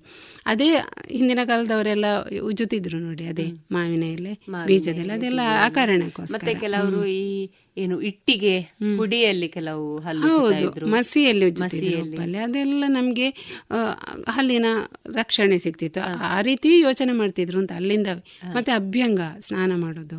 ಅದು ಹೇಳಿದೆ ಆಯುರ್ವೇದದಲ್ಲಿ. ಮತ್ತೆ ಬೆಳಗ್ಗೆ ಉಷಾಪಾನ ಅಂತ ಒಂದು ಬಿಸಿನೀರು ಕುಡಿತೇವೆ ಬೆಳಗ್ಗೆ ಎದ್ದ ಕೂಡಲೇ. ಅದೆಲ್ಲ ರಾತ್ರಿ ಇದರ ತಾಮ್ರದ ಚೆಂಬಲ್ಲಿ ತುಂಬಿಸಿಟ್ಟ ನೀರನ್ನು ಬೆಳಗ್ಗೆ ಕುಡಿಬೇಕು ಅಂತ. ಬಿಸಿ ಮಾಡಿ ಹಾಗೆ ತಣ್ಣದ ನೀರು ಬೆಳಗ್ಗೆ ಕುಡಿದು. ಅಲ್ಲಿಂದ ಬೆಳಗಿನ ಆಹಾರಚರ್ಯದಲ್ಲಿ ನಾನು ಆಗ ಹೇಳಿದಾಗೆ ಅದನ್ನು ಯಾವ ರೀತಿ ಎಷ್ಟು ಎತ್ತರದಲ್ಲಿ ಕುಳಿತು ಊಟ ಮಾಡಬೇಕು? ಈಗ ಡೈನಿಂಗ್ ಟೇಬಲ್ ಆ ಥರ ಎಲ್ಲ ಕುಳಿತು ಊಟ ಮಾಡಬಾರ್ದು. ಕೆಳಗೆ ನಾವು ಕಾಲು ಚಕ್ಕಲ ಕಾಲು ಹಾಕಿ ಕೂತ್ಕೊಳ್ತೇವಲ್ಲ? ಅದು ಯಾಕೆ ಹೇಳಿದ್ದಾರೆ ಅಂದ್ರೆ ಹಾಗೆ ಕೂತು ಊಟ ಮಾಡುವಾಗ ನೋಡಿ ನಮ್ಗೆ ಸ್ವಲ್ಪ ಜಠರ ಬಗ್ಬೇಕಾಗ್ತದೆ. ಸ್ವಲ್ಪ.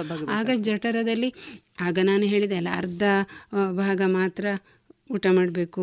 ಫುಲ್ಲು ತುಂಬ ಆಗಬಾರ್ದು ಅಂತೇಳಿ. ಅದು ಸಹಾಯ ಮಾಡ್ತದೆ ನೋಡಿ ಅದಕ್ಕೆ. ನಮಗೆ ಸ್ವಲ್ಪ ಊಟ ಹೆಚ್ಚು. ಈಗ ನಾವು ನೀವು ಬೇಕಿದ್ರೆ ಪ್ರಯೋಗ ಮಾಡಿ ನೋಡಿ. ಡೈನಿಂಗ್ ಟೇಬಲಲ್ಲಿ ನಾವು ಕೂತು ಊಟ ಮಾಡುವಾಗ ಹೆಚ್ಚು ಆಹಾರ ಹೋಗ್ತದೆ ಹೊಟ್ಟೆಗೆ ನಾವು ಗ್ರಹಿಸಿ. ಇದು ಸ್ವಲ್ಪ ಕಡಿಮೆ ಹೋಗ್ತದೆ ಅಂತ. ಅದ ಹೊಟ್ಟೆ ಬೇಗ ತುಂಬಿದಾಗೆ ಆಗ್ತದೆ. ಆ ರೀತಿ ಅದು ಸಹಕಾರಿ ಆಗ್ತದೆ ಅದು. ಹೊಟ್ಟೆಗೆ ಎಷ್ಟು ಅಗತ್ಯ ಇದೆಯೋ ಅಷ್ಟು ನಾವು ಸೇವನೆ ಆಗ್ತದೆ. ಸ್ವಲ್ಪ ಬಗ್ಗೆ ಊಟ ಮಾಡ್ತೇವಲ್ಲ ನಾವು. ಡಾಕ್ಟರ್ ನೀವಾಗ ಹೇಳಿದ್ರಿ. ಈ ವ್ಯಾಯಾಮ ಯೋಗ ಪ್ರಾಣಾಯಾಮಗಳಿಂದ ಒಂದು ಸ್ವಸ್ಥತೆಯನ್ನು ಕಾಪಾಡಿಕೊಳ್ಬಹುದು ಅಂತ ಹೇಳಿದ್ರಲ್ಲ. ಅದು ಹೇಗೆ ನಾವು ಅದನ್ನು ಸ್ವಸ್ಥತೆಯನ್ನು ಕಾಪಾಡಿಕೊಳ್ಬಹುದು ಡಾಕ್ಟ್ರೆ? ಅದೇ ಪ್ರಾಣಾಯಾಮ ದೈಹಿಕ ವ್ಯಾಯಾಮದಿಂದ ಮೊತ್ತ ಮೊದಲನೆಯದಾಗಿ ನಮ್ಮ ಅಗ್ನಿದೀಪ್ತಿ ಆಗ ಅಂದರೆ ಅಗ್ನಿದೀಪಕ ಅಂತ ಅಂದರೆ ಜೀರ್ಣಶಕ್ತಿ ಹೆಚ್ಚಾಗೋದು ಒಂದು. ಅದರಿಂದಾಗಿ ಸರಿಯಾಗಿ ಆಹಾರ ಜೀರ್ಣ ಆಗ್ತದೆ ಸರಿಯಾಗಿ ನಮ್ಮ ಎಬ್ಸಾರ್ಪ್ಷನ್ ಆಗ್ತದೆ ನಮ್ಮ ಶರೀರದಕ್ಕೆ ಅದು ತಿಂದದ್ದು. ಈಗ ಉದಾಹರಣೆ ನೋಡಿ ಮಕ್ ಜಾಸ್ತಿ ಆಟ ಆಡ್ತಾ ಇದ್ರೆ ಬಂದು ಚಂದ ಊಟ ಮಾಡ್ತಾರೆ ಮಕ್ಕಳು ಕೂತೆಲ್ಲ ಇದ್ರೆ ಎಲ್ಲಿ ಊಟ ಮಾಡ್ತಾರೆ? ಯಾಕೆ ಆಟ ಆಡುವಾಗ ಒಂದು ವ್ಯಾಯಾಮ ಸಿಗ್ತದೆ ಅವರಿಗೆ. ಒಂದು ಅಟರ ಅಗ್ನಿ ಹೆಚ್ಚಾಗ್ತದೆ ಮುಖ್ಯವಾಗಿ. ಮತ್ತೊಂದು ಮನಸ್ಸಿಗೆ ಸಹ ಒಂದು ಮನಸ್ಸು ಸ್ಥಿಮಿತದಲ್ಲಿ ಬರ್ತದೆ. ನೋಡಿ ಪ್ರಾಣಾಯಾಮದಲ್ಲಿ ಪ್ರಾಣಾಯಾಮ ಮತ್ತು ಧ್ಯಾನದಲ್ಲಿ.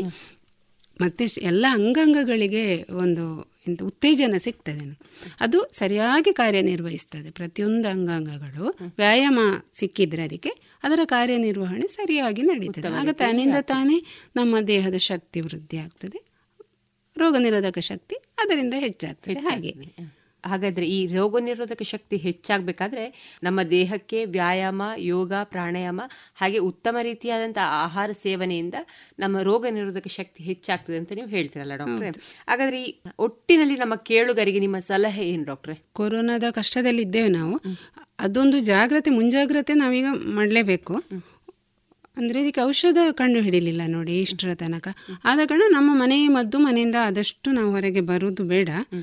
ಬಂದರೂ ಅನಿವಾರ್ಯ ಕೆಲಸಗಳಿಗೆ ಹೊರಗೆ ಬಂದರೂ ಕೂಡ ಸಾಮಾಜಿಕ ಅಂತರವನ್ನು ಕಾಯ್ದುಕೊಂಡು ಮುಖಕ್ಕೆ ಮುಖ ಕವಚ ಹಾಕಿಕೊಂಡು ನಮ್ಮ ಕೆಲಸ ಮುಗಿಸಿ ನಾವು ಮನೆಗೆ ಬರಬೇಕು. ಆ ಮನೆಗೆ ಬಂದಾಗ ಹೋಗುವಾಗ ಮುಂಜಾಗ್ರತಾ ಕ್ರಮವಾಗಿ ನಮ್ಮ ಆಯುಷ್ ಇಲಾಖೆಯಿಂದ ಪ್ರಸ್ತುತಪಡಿಸಿರುವಂತೆ ಮೂಗಿಗೆ ಮೂಗಿಗೆ ತೈಲ ಅಥವಾ ತುಪ್ಪ ಏನ ಹಾಕಿಕೊಂಡು ಹೋಗೋದು ಅದು ನಮ್ಮ ವೈರಸ್ಸಿನ ರಕ್ಷಣೆ ಕೊಡ್ತೇವೆ ನೋಡಿ. ಅದು ಮಾಡ್, ಮಾಡಬೇಕು ನಾವು. ಒಂದು ವೇಳೆ ಹೋಗಿ ಒಂದು ತುಂಬ ಗುಂಪುಗಳ ಮಧ್ಯದಲ್ಲಿ ನಮಗೆ ಹೋಗುವ ಸನ್ನಿವೇಶ ಬಂತು ಅಂತಾದರೆ ಮನೆಗೆ ಬಂದ ಕೂಡಲೇ ಒಂದು ಆಯಿಲ್ ಪುಲ್ಲಿಂಗ್ ಹೇಳಿದ್ದಾರೆ ನಮ್ಮ ಆಯುಷ್ ಇಲಾಖರು ಅದು ಮಾಡ್ಬೋದು ಅಥವಾ ಬಿಸಿ ಬಿಸಿ ನೀರಿಗೆ ಸ್ವಲ್ಪ ಉಪ್ಪು ಮತ್ತು ಅರಶಿನ ಹಾಕಿ ಬಾಯಿಗ ಮುಕ್ಕಳಿಸ್ಬೋದು. ಆಗ ಅದು ವೈರಸ್ ಬಾಯಿಂದ ಹೊರಗೆ ಅಲ್ಲಿಂದ ಎಲ್ಲಿಗೆ ಸತ್ತು ಹೋಗ್ಬೋದು ಅದು. ಹಾಗೆ ಮಾಡ್ಬೋದು. ಆಮೇಲೆ ಕೈ ತೊಳೆಯೋದು ಎಲ್ಲರೂ ಮಾಡು ಮಾಡಲೇಬೇಕಾದ್ದು ಸೋಪ್ ವಾಟ್ರಲ್ಲಿ ಮಾಡಬೇಕು ಅಗತ್ಯವಾಗಿ. ಆಮೇಲೆ ನಾವು ನಮಗೆ ಆ್ಯಂಟಿ ವೈರಲ್ ಔಷಧಗಳು ಅಂತ ಆಯುರ್ವೇದದಲ್ಲಿ ಸುಮಾರು ಸಸ್ಯಗಳಲ್ಲಿ ಆ್ಯಂಟಿ ವೈರಲ್ ಪ್ರಾಪರ್ಟಿ ಉಂಟು. ಅದರಲ್ಲಿ ಅಮೃತ ಬಳ್ಳಿ ಮುಖ್ಯವಾದ್ದು. ಅದು ಆದಷ್ಟು ಬೆಳೆಸಿದ್ರೆ ಒಳ್ಳೆಯದು ಮನೆಯಲ್ಲಿ ಇದ್ರೆ ಮಾಡ್ಬೋದು ಇಲ್ಲದಿದ್ರೆ ಅಮೃತ ಬಳ್ಳಿ ಅಂತ ಸಿಗ್ತದೆ ಈಗ ಅಂಗಡಿಗಳಲ್ಲಿ. ಅದನ್ನು ತಂದು ಒಂದು ತುಂಡು ಹಾಕಿ ಕಷಾಯ ಮಾಡ್ಬೋದು.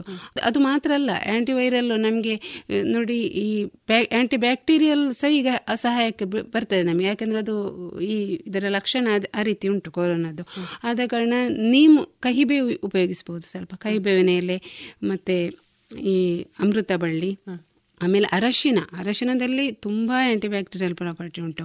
ಅರಶಿನ ದಿನ ನಾವು ಹಾಲಿಲ್ಲದಿದ್ದರೆ ನೀರಿಗಾದರೂ ಹಾಕಿ ಕುಡಿಯುವ ಕುಡಿಬೇಕು. ಆದಷ್ಟು ನಮ್ಮ ಆಹಾರ ಇತಿಮಿತಿಯಲ್ಲಿ ಇರಲಿ. ಒಂದು ಶರೀರಕ್ಕೆ ಸ್ವಲ್ಪ ವ್ಯಾಯಾಮ ಬೇಕು. ಮತ್ತು ಈಗ ಕೊರೋನಾದ ವಿಷಯದಲ್ಲಿ ಗಾಬರಿ ಪಟ್ಟುಕೊಂಡು ಕೂತ್ಕೊಳ್ಳೋದು ಬೇಡ. ಹೆಚ್ಚು ಮನಸ್ಸಿಗೆ ಗಾಬರಿ, ಉದ್ವೇಗ ಆದರೆ ನಮ್ಮ ಎಲ್ಲ ಕ್ರಿಯೆಗಳು ಶರೀರದ ಒಳಗೆ ನಡೆಯುವ ಕ್ರಿಯೆಗಳು ವ್ಯತ್ಯಾಸ ಆಗಿ ಆರೋಗ್ಯ ಹಾಳಾಗ್ತದೆ. ಆದ ಕಾರಣ ಮನಸ್ಸನ್ನು ಸ್ವಲ್ಪ ಸ್ಥಿಮಿತದಲ್ಲಿ ಇಟ್ಟುಕೊಳ್ಳೋಣ. ಆದಷ್ಟು ಜಾಗ್ರತೆ ಮಾಡೋದು, ಕೈ ತೊಳೆಯೋದು ಹೋದಲ್ಲಿ ಆದಷ್ಟು ದೂರ ಸಾಮಾಜಿಕ ಅಂತರ ನನಗೆ ಹೇಳಿದಾಗೆ ಕಾಯ್ದುಕೊಳ್ಳೋದು. ಸ್ವಲ್ಪ ನಮ್ಮ ಮತ್ತು ಈ ಸಾಂಬಾರು ಪದಾರ್ಥಗಳು, ಮಸಾಲೆ ಪದಾರ್ಥದಲ್ಲಿ ಬೇಕಾದಷ್ಟು ಜೀರ್ಣಶಕ್ತಿ ಹೆಚ್ಚು ಮಾಡುವ ಅಂಶ ಉಂಟು. ಆ್ಯಂಟಿ ಬ್ಯಾಕ್ಟೀರಿಯಲ್ ಅಂಶ ಸಹ ಉಂಟು. ಆದ ಕಾರಣ ಈ ಇತ್ತೀಚಿನ ದಿನಗಳಲ್ಲಿ ಸಾಂಬಾರಿಗೆ ಉಪಯೋಗಿಸುವುದಾದರೂ ಸ್ವಲ್ಪ ಹೆಚ್ಚಿನ ರೀತಿಯಲ್ಲಿ ಉಪಯೋಗಿಸುವುದು ಒಳ್ಳೆಯದು ಅವುಗಳನ್ನೆಲ್ಲ. ಯಾವ ಯಾವುದನ್ನಂದರೆ ಇದು ನಮ್ಮ, ಅದೇ ಕಾಳುಮೆಣಸು ಶುಂಠಿ, ಅದೆಲ್ಲ ಕಫದೋಷವನ್ನು ಕಡಿಮೆ ಮಾಡ್ತದೆ. ಕಾಳುಮೆಣಸು ಶುಂಠಿ, ಓಮ, ಅದೆಲ್ಲ ಜೀರ್ಣಶಕ್ತಿ ಹೆಚ್ಚು ಮಾಡ್ತದೆ. ಓಮ, ಜೀರಿಗೆ, ಕೊತ್ತಂಬರಿ, ಈ ಥರದ ನಮ್ಮ, ಸಾ, ಮಸಾಲೆ ಪದಾರ್ಥಗಳನ್ನು ಬೇಕಿದ್ರೆ ಎಲ್ಲ ಸಮ ಪ್ರಮಾಣದಲ್ಲಿ ಮಿಶ್ರ ಮಾಡಿ, ಪುಡಿ ಮಾಡಿ ಇಟ್ಟುಕೊಂಡು ಒಂದೊಂದು ಚಮಚೆ ನೀರಲ್ಲಿ ಹಾಕಿ ಕುದಿಸಿ, ಕಾಫಿ ಮತ್ತು ಟೀಯ ಬದಲು ನಮಗೆ ತಿಂಡಿಯೊಟ್ಟಿಗೆ ಕುಡಿಬೋದು ಅದನ್ನು. ದಿನಾ ಸೇವನೆ ಮಾಡ್ಬೋದು. ಇದು ಎಕ್ಸ್ಟ್ರಾ ನಾವು ಸೇವಿಸುವಂಥದ್ದು. ಮತ್ತು ನಮ್ಮ ಆಹಾರದಲ್ಲಿ ಸಾಂಬಾರಲ್ಲಿ ಹೇಗೂ ಹೋಗ್ತದೆ. ಈಗ ಉಪಕಾರಿ ಆಗ್ತದೆ. ಈಗ ನಾವು ಎಕ್ಸ್ಟ್ರಾ ತೆಕ್ಕೊಳ್ಳೋದಿದೆಲ್ಲ ಮತ್ತು ಈ ಬೆಳ್ಳುಳ್ಳಿ ಸಹ ಹಾಗೆ. ಬೆಳ್ಳುಳ್ಳಿ ಸಹ ಜೀರ್ಣಕಾರಿ ಅದು. ಮತ್ತೊಂದು ಬ್ಯಾಕ್ಟೀರಿಯಾವನ್ನೆಲ್ಲ ಕೊಲ್ಲುವ ಶಕ್ತಿ ಉಂಟು. ಆದ ಕಾರಣ ಈ ಬೆಳ್ಳುಳ್ಳಿಯನ್ನು ದಿನ ನಾವು ಚಟ್ನಿಯ ರೂಪದಲ್ಲಿ ಹಾಗೆ ತಿನ್ನೋದು ಸ್ವಲ್ಪ ಕಷ್ಟ ಆಗ್ತದಲ್ಲ. ಅದಕ್ಕೆ ಸ್ವಲ್ಪ ದಿನನಿತ್ಯ ಸ್ವಲ್ಪ ಒಗ್ಗರಣೆ ಹಾಕೋದ ಪದಾರ್ಥಕ್ಕೆ ಅಥವಾ ಚಟ್ನಿ ಮಾಡಿ ತಿನ್ಬೋದು ಬೆಳ್ಳುಳ್ಳಿಯನ್ನು. ಅದು ನಮಗೆ ಸಹಾಯ ಮಾಡ್ತದೆ. ಈಗಿನ ನಮ್ಮ ಕೊರೋನಾದ ವಿಷಯಕ್ಕೆ ಬಂದಾಗ. ಆಮೇಲೆ ಈ ಒಂದೆಲೆಗ ಬರ್ತದೆ ನೋಡಿ. ಅದು ದಿನ ತಗೊಳ್ಬೋದು ಅದು ಮನಸ್ಸನ್ನು ಸ್ವಲ್ಪ ಹತೋಟಿಗೆ ಚಿಂತೆ ಎಲ್ಲ ಉದ್ವೇಗ ಆಗದಾಗೆ ನೋಡಿಕೊಳ್ತದೆ ಅದು. ಅದನ್ನು ದಿನ ತಿನ್ಬೋದು. ಮತ್ತು ಈ ದೊಡ್ಡ ಪತ್ರೆ ಅಂತ ಹೇಳ್ತೇವಲ್ಲ ನಾವು, ಅದು ಇರ್ತದಲ್ಲ ಹಿತ್ತಿಲಲ್ಲಿ ದೊಡ್ಡ ಪತ್ರೆಯನ್ನು ಸ್ವಲ್ಪ ಅದನ್ನು ಚಟ್ನಿ ಮಾಡಿ ತಿಂತಾರೆ. ಅದು ಮಾಡ್ಬೋದು. ಜೇನುತುಪ್ಪ ದಿನ ಉಪಯೋಗಿಸ್ಬೋದು. ಕಫ್ ದೋಷ ನಿವಾರಣೆ ಮಾಡ್ತದೆ ಅಲ್ಲ ಅದು. ದೋಸೆಗೆ ಚ ನಮ್ಮ ತಿಂಡಿಗೆ ಹಾಕಿ ಜೇನುತುಪ್ಪ ಕೊಡ್ಬೋದು ನಾವು. ತಿನ್ ಮಕ್ಕಳಿಗೆ ಕೊಡ್ಬೋದು ದೊಡ್ಡವರು ತಿನ್ಬೋದು. ಆ ರೀತಿ ಜೇನುತುಪ್ಪದ ಅದು ರೋಗ ನಿರೋಧಕ ಶಕ್ತಿ ಹೆಚ್ಚು ಮಾಡಲಿಕ್ಕೆ ಉಪಕಾರಿ ಆಗ್ತದೆ. ಡಾಕ್ಟರ್ ಈಗ ಹಿಂದಿನ ಪರಂಪರೆಯವರಿಗೆಲ್ಲ ಏನು ಅನಾರೋಗ್ಯ ಇರುವಂಥದ್ದು ಕಡಿಮೆ ಇರ್ತಿತ್ತು. ಅವರ ಜೀವನ ಶೈಲಿ ಉತ್ತಮ ರೀತಿಯಾಗಿ ಇರ್ತಿತ್ತು ಅಂತ ಹೇಳ್ತಾ ಇದ್ರು. ಅವರ ಆಹಾರ ಪದ್ಧತಿ ಈಗಿನ ನಮ್ಮ ಆಹಾರ ವೃದ್ಧಿಗೆ ಹೇಗೆ? ಅದೇ ಹಿಂದಿನ ಕಾಲದವರ ಅವರ ಜೀವನ ಶೈಲಿ ಹೇಗಿತ್ತಂದ್ರೆ ಆರೋಗ್ಯ ವೃದ್ಧಿ ಮಾಡುವುದಕ್ಕೆ ಪೂರಕವಾಗಿತ್ತು. ಈ ಆಧುನಿಕ ಜೀವನ ಶೈಲಿ ಆರೋಗ್ಯ ವೃದ್ಧಿಗೆ ಮಾರಕ ಆಗಿದೆ ಈಗ. ಅದು ದೊಡ್ಡ ವ್ಯತ್ಯಾಸ. ಅದು ಹೇಗೆ ಪೂರಕ ಅಂತ ಹೇಳಿದ್ರೆ ಹಿಂದಿನವರಿಗೆ ಒಳ್ಳೆ ವ್ಯಾಯಾಮ ಶರೀರಕ್ಕೆ ಮುಖ್ಯವಾಗಿತ್ತು. ತುಂಬಾ ಈಗ ನಮ್ಮ ಯೋಗ ಎಲ್ಲ ಮಾಡೋದಕ್ಕಿಂತ ಹೆಚ್ಚು ಅವರಿಗೆ ಸಿಕ್ತಿತ್ತು. ಅವರ ಕೆಲಸ ಆ ರೀತಿ ಇತ್ತು ಹಿಂದಿನ ಕಾಲದವರಿಗೆ. ಈಗ ಮನೆಯಲ್ಲಿ ಈಗ ಹೆಂಗಸರಿಗಾದರೂ ಎಂಥ ಸೌಲಭ್ಯ ಇಲ್ಲ ಅಲ್ಲಿ. ಒಂದು ಅಡುಗೆ ತಯಾರಾಗಬೇಕಿದ್ರೆ ಅರಿವ ಕಲ್ಲಲ್ಲಿ ರುಬ್ಬಬೇಕು ಅವರು ಗಂಟೆ ಗಂಟೆ ಕೂತು. ಸಾಲದ ಕಲ್ಲಿ ಎಲ್ಲ ಒಂದು ಮನೆಯಲ್ಲಿ ತುಂಬಾ ಜನರು, ಕೂಡು ಕುಟುಂಬ. ಅದಕ್ಕೆ ಆಗ ಒಂದು ಗಂಟೆ ಅಲ್ಲದೆ ಅವರಿಗೆ ಒಂದು ಅರ್ಧ ಆಗ್ತಿರ್ಲಿಲ್ಲ ಹಿಂದಿನ ಕಾಲದಲ್ಲಿ. ಆ ರೀತಿ. ಅದೊಂದು ಒಳ್ಳೆ ಸಿಕ್ತಿತ್ತು ಅವರಿಗೆ ಕೆಲಸ ವ್ಯಾಯಾಮ. ಆಮೇಲೆ ನೀರಿನ ವ್ಯವಸ್ಥೆಗೆ ಬಾವಿಂದಲೇ ಸೇರ್ಬೇಕಿತ್ತು ಅದು ತುಂಬಾ ಕೈಗೆ ಕೂಡ ಒಂದು ಅಕ್ಯುಪ್ರೆಷರ್ನಾಗೆ ಕೆಲಸ ಸಿಕ್ ಆಗ್ತಿತ್ತು. ಬಾವಿ ಬಳ್ಳಿಯನ್ನು ಒತ್ತಿ ಹಿಡ್ದು ಎಳೆಯುವುದಲ್ಲ. ಅಕ್ಯುಪ್ರೆಷರ್ ಅಂಗೈಗೆ ಒಂದು ಪ್ರೆಷರ್ ಬೀಳ್ತದೆ ನೋಡಿ. ಅದು ಈ ಅಂಗ ನಮ್ಮ ಶರೀರದ ಎಲ್ಲ ಅಂಗಾಂಗಗಳ ಪಾಯಿಂಟ್ ನಮ್ಮ ಅಂಗೈಯಲ್ಲಿ ಉಂಟು ಅಂತ ಲೆಕ್ಕ. ಆ ಅಂಗೈಗೆ ನಾವು ಒತ್ತಡ ಕೊಟ್ಟರೆ ಈ ಶರೀರದಲ್ಲಿರುವ ಅಂಗಗಳಿಗೆ ಒಳಗಿನ ಅಂಗಗಳಿಗೆ ಉತ್ತೇಜನ ಸಿಕ್ಕಿ ಅದು ಸರಿಯಾಗಿ ಅದರ ಕೆಲಸ ಮಾಡ್ತದೆ ಅಂತ. ಆ ಒಂದು ಕಾನ್ಸೆಪ್ಟ್ ಅದು. ಆ- ರೀತಿ ಉಪಕಾರ ಆಗ್ತಿತ್ತು. ಮತ್ತೆ ವ್ಯಾಯಾಮ ಆಯ್ತಲ್ಲ? ನೀರು ಸೇವದ್ದು ಅದು ಒಂದು ಅವರಿಗೆ ತುಂಬಾ ಉಪಕಾರ. ಗಂಡು ಮಕ್ಕಳೆಲ್ಲ ತೋಟಕ್ಕೆ ಗದ್ದೆಗೆ ಎಲ್ಲ ಕೆಲ್ಸಕ್ಕೆ ಹೋಗೋರು. ಅಲ್ಲೆಲ್ಲ ನೀರಿಗೆ ಏನು ಈಗಿನ ಹಾಗೆ ಸ್ಪ್ರಿಂಕ್ಲರ್ ಇರಲಿಲ್ಲ ಅಲ್ಲಿ. ಹನಿ ನೀರಾವರಿ ಏನಿಲ್ಲ. ತೋಟದ ಅಡಿಕೆ ಮರದ ಬುಡಕ್ಕೆ ನೀರು ಹಾಯಿಸ್ಬೇಕು ಇವರು ಬಗ್ಗಿ. ಬಗ್ಗೆ ಎದ್ದು ಬಗ್ಗೆ ಎದ್ದು. ತುಂಬಾ ವ್ಯಾಯಾಮ ಅಲ್ಲಿ ಸಿಕ್ಕಿತ್ತು. ಗದ್ದೆನಲ್ಲಿ ನಾಟಿ ಮಾಡುದು ನೋಡಿ ಅದು ತುಂಬಾ ವ್ಯಾಯಾಮ. ಹಾಗೆ ಯಾವ ಎಲ್ಲಿ ನೋಡಿದ್ರು ಅವರಿಗೆ ಒಂದು ವ್ಯಾಯಾಮ ಒಳ್ಳೆ ವ್ಯಾಯಾಮ ಇರ್ತಾ ಇತ್ತು. ಮನಸ್ಸಿಗೆ ಕೂಡ ಅಲ್ಲಿ ಅವರು ನೆಮ್ಮದಿಯಿಂದ ಇದ್ರು ಹೀಗೆ ಒಂದು ಚಿಂತೆ ಯೋಚನೆ ಅದು ಮಾಡೋಕೆ ಅವರಿಗೆ ಪುರ್ಸೊತ್ತೇ ಇಲ್ಲ ಟೆನ್ಷನ್ ಇಲ್ಲ ಒತ್ತಡ ಸಹ ಇರ್ತಿರ್ಲಿಲ್ಲ ಅವರು ಹಿಂದಿನ ಕಾಲದಲ್ಲಿ. ಮತ್ತೆ ಅವರು ಊಟಕ್ಕೆ ಕೂಡ ನಾನು ಆಗ ಹೇಳಿದ ಹಾಗೆ ಒಂದು ಡೈನಿಂಗ್ ಟೇಬಲ್ ಎಲ್ಲ ಇಲ್ಲ ಅಲ್ಲಿ. ನೆಲದಲ್ಲಿ ಕೂತು. ಅದೇ ತುಂಬಾ ಲೆಕ್ಕಕ್ಕಿಂತ ಹೆಚ್ಚು ಆಹಾರ ಹೋಗ್ತಿರ್ಲಿಲ್ಲ. ಆಗ ಜೀರ್ಣ ಸಹ ಸರಿ ಆಗ್ತಿತ್ತು ಮತ್ತೆ ವ್ಯಾಯಾಮದಿಂದಾಗಿ ಒಳ್ಳೆ ಜೀರ್ಣ ಆಗ್ತಿತ್ತು. ಸರಿಯಾಗಿ ಅಬ್ಸಾರ್ಪ್ಷನ್ ಆಗ್ತವರು ತಿಂದ ಆಹಾರ. ಹಾಗೆ ಅವರ ಇದು ಆರೋಗ್ಯ ಒಳ್ಳೆ ರೀತಿಯಲ್ಲಿ ಇರ್ತಾ ಇತ್ತು. ಮತ್ತೆ ಎಣ್ಣೆ ಹಚ್ಚೋದು ಸ್ನಾನ ಎಲ್ಲ ಮಾಡ್ತಿದ್ರು. ಈಗ ಯಾರು ಮಾಡೋದು ಕಡಿಮೆ ನೋಡಿ. ವಾರ ವಾರ ಕಡಿಮೆ ದೊಡ್ಡವರಾದ್ರೆ ವಾರ ವಾರ ಎಣ್ಣೆ ಹಚ್ಚುದು ಮಾಡ್ತಿದ್ರು ಹಿಂದಿನ ಕಾಲದಲ್ಲಿ. ಅದು ಅವರಿಗೆ ಮಾಂಸ ಪುಷ್ಟಿಗೆ ಉಪಯೋಗ ಆಗ್ತಿತ್ತು. ತಾವೇ ಬೆಳೆದ ಆಹಾರವನ್ನೇ ಹೆಚ್ಚು ತಗೊಳ್ತಿದ್ರು ಇಂದಿನ ಕಾಲದಲ್ಲಿ. ಹೊರಗಿನಿಂದ ಹೌದು. ತಗೊಳ್ಳೋದಿಲ್ಲ ಅವರೇ ಬೆಳೆಯೋದು ಏನೂ ಇಲ್ಲ ಕೀಟನಾಶಕ ಸಿಂಪರಣೆ ಎಲ್ಲ ಎಂತ ಇಲ್ಲ ಹಾಗೆ ಉಪಕಾರ ಆಗ್ತಿತ್ತು. ಆಮೇಲೆ ಸೆಗಣಿ ಎಲ್ಲ ಸಾರಿಸ್ತಿದ್ರು ನೋಡಿ ಅಂಗಳಕ್ಕೆ ಅಂಗಳಕ್ಕೆ. ಹಾ ಅದು ಒಂದು ವ್ಯಾಯಾಮನೂ ಆಗ್ತಿತ್ತು ಅವರಿಗೆ ಮತ್ತೆ ಸೆಗಣಿಯಲ್ಲಿ ಕ್ರಿಮಿನಾಶಕ ಗುಣ ಉಂಟಲ್ಲ ಅದು ಅವರಿಗೆ ಕ್ರಿಮಿಗಳು ಬೇರೆ ಕ್ರಿಮಿ ಪ್ರವೇಶ ಆಗದಾಗೆ ತಡೆಯೊಳಗೆ ಕ್ರಿಮಿ ಪ್ರವೇಶ ಅದು ಒಂದು ತಡಿತಾ. ಮತ್ತೆ ಸಂಪ್ರದಾಯದ ಹಿಂದಿನ ಸಂಪ್ರದಾಯದಲ್ಲಿ ಕಿ ಗಂಡು ಮಕ್ಕಳಿಗೆ ಕೂಡ ಕಿವಿ ಚುಚ್ಚುವುದೆಲ್ಲ ಮಾಡಿ ಚುಚ್ಚುತ್ತಿದ್ರು ನೋಡಿ.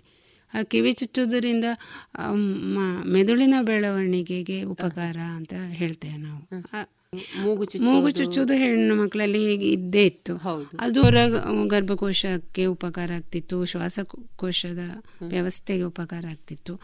ಕೈ ತುಂಬ ಬಳೆ ತೊಡುವ ಸಂಪ್ರದಾಯ ಹಿಂದೆ. ಅದು ಕೂಡ ನಾನು ಆಗ ಹೇಳಿದಾಗೆ ಅಕ್ಯುಪ್ರೆಷರ್ ನಮ್ಮ ಮಣಿಗಂಟು ಎರಡು ಕೈಗಳ ಮಣಿಗಂಟುಗಳ ಆಚೆ ಸೈಡು ಹಿಂದ್ಗಡೆ ಸೈಡಲ್ಲೆಲ್ಲ ಗರ್ಭಕೋಶ ಮತ್ತು ಅಂಡಾಶಯದ ಪಾಯಿಂಟ್ಸ್ಗಳಿವೆ ಅದಕ್ಕೆ ಒಂದು ರೀತಿಯ ಪ್ರೆಷರ್ ಸಿಕ್ಕುವುದು. ಕೆಲಸ ಮಾಡುವಾಗ ಅದು ಈ ಬಳೆ ಒತ್ತಡದಿಂದ. ಅದು ಆ ರೀತಿ ಅವರಿಗೆ ಉಪಕಾರ ಆಗ್ತಿತ್ತು. ಮತ್ತೆ ಅದೇ ಅವರಿಗೆ ಬ್ರಾಹ್ಮಿ ಮುಹೂರ್ತದಲ್ಲಿ ಹೇಳ್ತಿದ್ರು ಅಂತ ಹೇಳಿದಲ್ಲ. ಯಾಕಂದ್ರೆ ಅದು ಗೊತ್ತಿದ್ದಲ್ಲ. ಅವರಿಗೆ ಅಷ್ಟು ಕೆಲಸ ಇತ್ತು. ಅಷ್ಟು ಬೇಗ ಎದ್ದೇಳದಿದ್ರೆ ಅವರ ಕೆಲಸ ಆಗ್ತಿರ್ಲಿಲ್ಲ. ಆ ರೀತಿ ಅದು ಸಹ ಆರೋಗ್ಯ ವೃದ್ಧಿಗೆ ಒಳ್ಳೆ ಸಹಕಾರಿ ಆಗ್ತಿತ್ತು ಅವರಿಗೆ. ಹಾಗೆ. ಈಗ ಕೊರೋನಾದಿಂದ ಎಲ್ಲರೂ ತುಂಬಾನೇ ಭಯಭೀತರಾಗಿದ್ದಾರೆ. ಅಲ್ಲಿ ಕೊರೋನಾ ಇಲ್ಲಿ ಕೊರೋನಾ ಎಲ್ಲೆಲ್ಲೂ ಕೊರೋನಾ ಕೊರೋನಾ ಕೊರೋನಾ ಅಂತ ಹೇಳಿ ತುಂಬಾನೇ ಭಯಭೀತರಾಗಿದ್ದಾರೆ.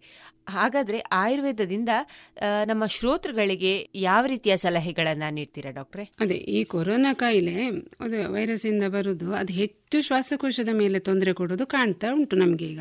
ಆದ ಕಾರಣ ಶ್ವಾಸಕೋಶಕ್ಕೆ ಒಂದು ಶಕ್ತಿ ಕೊಡುವ ಔಷಧ ನಾವು ಸೇವನೆ ಸ್ವಲ್ಪ ಇದಕ್ಕೆ ಹಿತಕರ ಅಂತ ಕಾಣ್ತದೆ ಈಗ. ಶ್ವಾಸಕೋಶ ಸ್ವಲ್ಪ ಶಕ್ತಿಯುತ ಆಗಬೇಕಿದ್ರೆ ಪ್ರಾಣಾಯಾಮ ಬೇಕೇ ಬೇಕು. ಹತ್ತು ನಿಮಿಷ ಆದರೂ ಮಾಡಬೇಕು ಪ್ರಾಣಾಯಾಮ? ಅದೊಂದು. ಆಮೇಲೆ ಯೋಗಾಸನ ಮಾಡೋದು ಶರೀರದ ಜೀರ್ಣಶಕ್ತಿಯನ್ನೆಲ್ಲ ಹೆಚ್ಚು ಮಾಡ್ತದೆ. ಹಾಗೆ ಯೋಗ ಮಾಡಿದ್ರು ಒಳ್ಳೇದು ಈ ಸಮಯದಲ್ಲಿ. ಯಾಕೆಂದರೆ ಜೀರ್ಣಶಕ್ತಿ ಹೆಚ್ಚಿದ್ದಷ್ಟು ನಮಗೆ ಕಫದೋಷ ಕೂಡ ಕಡಿಮೆ ಆಗ್ತದೆ. ಮತ್ತೆ ವೈರಸ್ ಶರೀರ ಇದ, ಪುಷ್ಟಿಯಾಗುವ ಕಾರಣ ರೋಗ ನಿರೋಧಕ ಶಕ್ತಿ ಸಹ ಹೆಚ್ಚು ಬರ್ತದೆ. ಮತ್ತೆ ವೈರಸ್ಸಿನ ವಿರುದ್ಧ ಹೋರಾಡಲಿಕ್ಕೂ ಜೀರ್ಣಶಕ್ತಿ ಹೆಚ್ಚಿದ್ದರೆ ವೈರಸ್ಸಿನ ಅಟ್ಯಾಕ್ ಸ್ವಲ್ಪ ಕಡಿಮೆ ಆಗ್ತದೆ ಅಂಥವರ ಮೇಲೆ. ಆದ ಕಾರಣ ಯೋಗಾಸನ ಮಾಡಬೇಕು. ದಿವಸಕ್ಕೆ. ಸ್ವಲ್ಪ ಅರ್ಧ ಗಂಟೆ ಆದರೂ ಮಾಡಬೇಕು ಬೆಳಗ್ಗೆನೆ, ಹೊತ್ತಿಗೆ. ಆಮೇಲೆ ಕಫ ದೋಷ ನಿವಾರಣೆಗೆ ಇರುವಂತಹ ಕೆಲವು ಸುಮಾರು ಔಷಧ ಉಂಟು ಆಯುರ್ವೇದದಲ್ಲಿ ಶುಂಠಿ ಉಂಟು ತುಳಸಿ ಕಾಳುಮೆಣಸು ಹಿಪ್ಪಲಿ ಜೇನುತುಪ್ಪ ಆಡುಸೋಗೆ ಇದೆಲ್ಲ ಕಫದೋಷವನ್ನು ಕಡಿಮೆ ಮಾಡುವಂಥದ್ದು. ಜೀರ್ಣಶಕ್ತಿ ಸಹ ಹೆಚ್ಚು ಮಾಡ್ತದೆ. ಆದ ಕಾರಣ ಅದರ ಉಪಯೋಗ ಈಗ ಮಾಡ್ಬೋದು. ಸಾಮಾನ್ಯ ಹಿತ್ತಿಲಲ್ಲಿ ಇರ್ತದಲ್ಲ ನಮಗೆ ಆಡುಸೋಗೆ ಇರ್ತದೆ ಈ ಮನೆಯಲ್ಲೆಲ್ಲ. ತುಳಸಿ ಹೇಗೂ ಇರ್ತದೆ.